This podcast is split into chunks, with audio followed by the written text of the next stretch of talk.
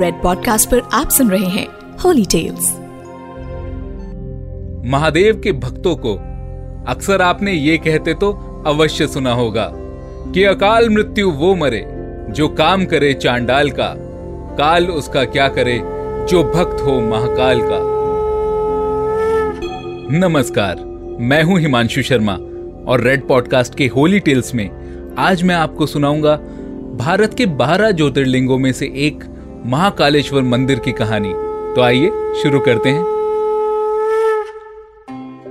उज्जैनी राज्य में राजा चंद्रसेन का राज हुआ करता था। वो भगवान शिव के परम भक्त थे। शिवगणों में मुख्य मणिभद्र नामक गण उनके मित्र थे। एक बार मणिभद्र ने राजा चंद्रसेन को एक अत्यंत तेजो में चिंतामणि प्रदान की। चंद्रसेन ने उस मणि को अपने गले में धारण किया। जिसके बाद उनका प्रभामंडल तो जगमगा ही उठा। साथ ही दूर दूर के देशों में भी उनकी यश और कीर्ति बढ़ने लगी। उस मणि को प्राप्त करने के लिए कुछ दूसरे राजाओं ने कई प्रयास आरंभ कर दिए। कुछ ने प्रत्यक्ष मांग की तो कुछ ने विनती की। चूँकि वो राजा की अत्यंत प्रिय वस्तु थी, इसलिए राजा ने वो मणि किसी को नहीं दी। लेकिन उस मणि को पाने की इच्छा रखने वाले जब सभी राजाओं को वो मणि न मिल पाई तो उन सबने अपनी महत्वाकांक्षाओं को पूरा करने के लिए मिलकर राजा चंद्रसेन के राज्य पर आक्रमण कर दिया। तब शिव भक्त चंद्रसेन भगवान महाकाल की शरण में जाकर ध्यान मग्न हो गए। जब चंद्रसेन समाधि में थे, तब वहाँ एक गोपी अपने छोटे बालक को दर्शन के लिए लेकर आई। उस बालक की उम्र लगभग पाँच वर्ष थी। राजा को इस प्रकार शिव पूजन करते देखकर वो बालक भी बड़ा ही मंत्र मुग्ध हो गया। वो स्वयं भी उसी प्रकार की सामग्रियों से शिव पूजन करने के लिए लालायत हो उठा। पर सामग्री ना जुटा पाने के कारण रास्ते में लौटते समय वो एक पत्थर का टुकड़ा उठाकर अपने साथ अपने घर ले गया। घर जाकर उस बालक ने उस पत्थर को शिव रूप में स्थापित कर पुष्प और चंदन आदि से परम श्रद्धा पूर्वक उसकी पूजा आरंभ कर दी। और वो बालक भी भगवान शिव के ध्यान में मग्न हो गया।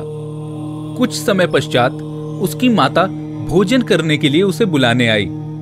मगर वो पूजा छोड़कर उठने के लिए बिल्कुल तैयार नहीं हुआ। अंत में हार कर उसकी माता ने झल्ला कर पत्थर का वो टुकड़ा उठाकर कहीं दूर फेंक दिया। इससे दुखी होकर वो बालक ज़ोर ज़ोर से भगवान शिव को पुकारता हुआ रोने लगा और अंततः रोते रोते बेहोश होकर वहीं गिर पड़ा। बालक की अपने प्रति ये भक्ति और प्रेम देखकर भगवान भोलेनाथ अत्यंत प्रसन्न हुए। बालक ने जैसे ही होश में आकर अपने नेत्र खोले तो उसने देखा कि सामने एक बहुत ही भव्य और अति विशाल स्वर्ण और रत्नों से बना हुआ मंदिर खड़ा है। उस मंदिर के अंदर एक बहुत ही प्रकाशपूर्ण, भास्वर, तेजस्वी ज्योतिर्लिंग भी है। बच्चा प्रसन्नता और आनंद से विभोर होकर भगवान शिव की स्तुति करने लगा। जब उसकी माता को यह समाचार मिला तो उसने दौड़कर अपने प्यारे लाल को गले लगा लिया। और फिर ये बात जंगल में आग की तरह पूरे उज्जैनी राज्य में फैल गई। तब राजा चंद्रसेन ने भी वहाँ पहुंचकर उस बच्चे की भक्ति और सिद्धि की बड़ी सराहना की। धीरे धीरे वहाँ बड़ी भीड़ जुटने लगी। इतने में उस स्थान पर हनुमान जी प्रकट हो गए। उन्होंने कहा, मनुष्यों भगवान शंकर शीघ्र फल देने वाले देवताओं में सर्वप्रथम है। इस बालक की भक्ति से प्रसन्न होकर उन्होंने ऐसा फल प्रदान किया है जो बड़े बड़े ऋषि मुनियों को करोड़ों जन्मों की तपस्या के बाद भी प्राप्त नहीं होता। इसलिए इस गोप बालक की आठवीं पीढ़ी में धर्मात्मा नंद गोप का जन्म होगा। और द्वापर युग में भगवान विष्णु कृष्णावतार लेकर उनके वहाँ तरह तरह की लीलाएँ करेंगे। हनुमान जी इतना कहकर अंतर ध्यान हो गए। उस स्थान पर नियम से भगवान शिव की आराधना करते हुए अंत में श्रीकर गोप और राजा चंद्रसेन शिव धाम को चले गए। कहा जाता है, भगवान महाकाल तभी से उज्जैनी में स्वयं विराजमान हैं। हमारे कई प्राचीन ग्रंथों में महाकाल की असीम महिमा का वर्णन मिलता है।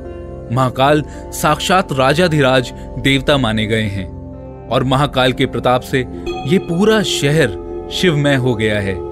सावन के महीने में और महाशिवरात्रि के पर्व पर यहाँ श्रद्धालु लाखों की संख्या में भगवान को शीश झुकाने पहुँचते हैं।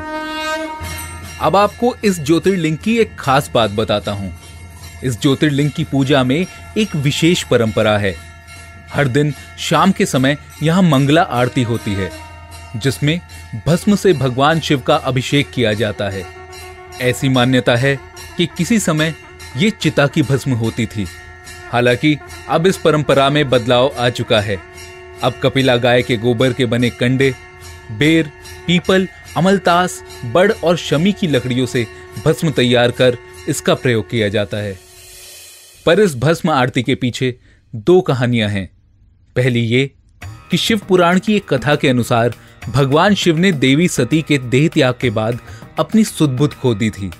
देवी सती के शव को लेकर भगवान शिव तांडव मचाने लगे। भगवान विष्णु ने शिव जी का मोह भंग करने के लिए चक्र से सती के शव के टुकड़े कर दिए।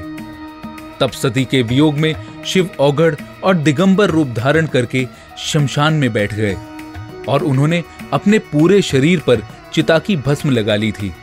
कहते हैं, तभी से भस्म भगवान शिव का श्रृंगार बन गया। इसके साथ ही ये मान्यता भी है कि त्रेता युग, सतयुग, द्वापर युग और कलयुग यानी इन चारों युगों के बाद इस सृष्टि का विनाश तय है। अंत में सब कुछ राख हो जाना है। शिव पुराण के अनुसार यही राख यानी भस्म सृष्टि का सार है। और इसीलिए भगवान शिव अपने पूरे शरीर पर भस्म लगाए रहते हैं।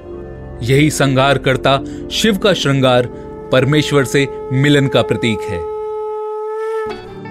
You were listening to Red Podcast Holy Tales, written by Himanshu Sharma, audio designed by Aryan Pandey.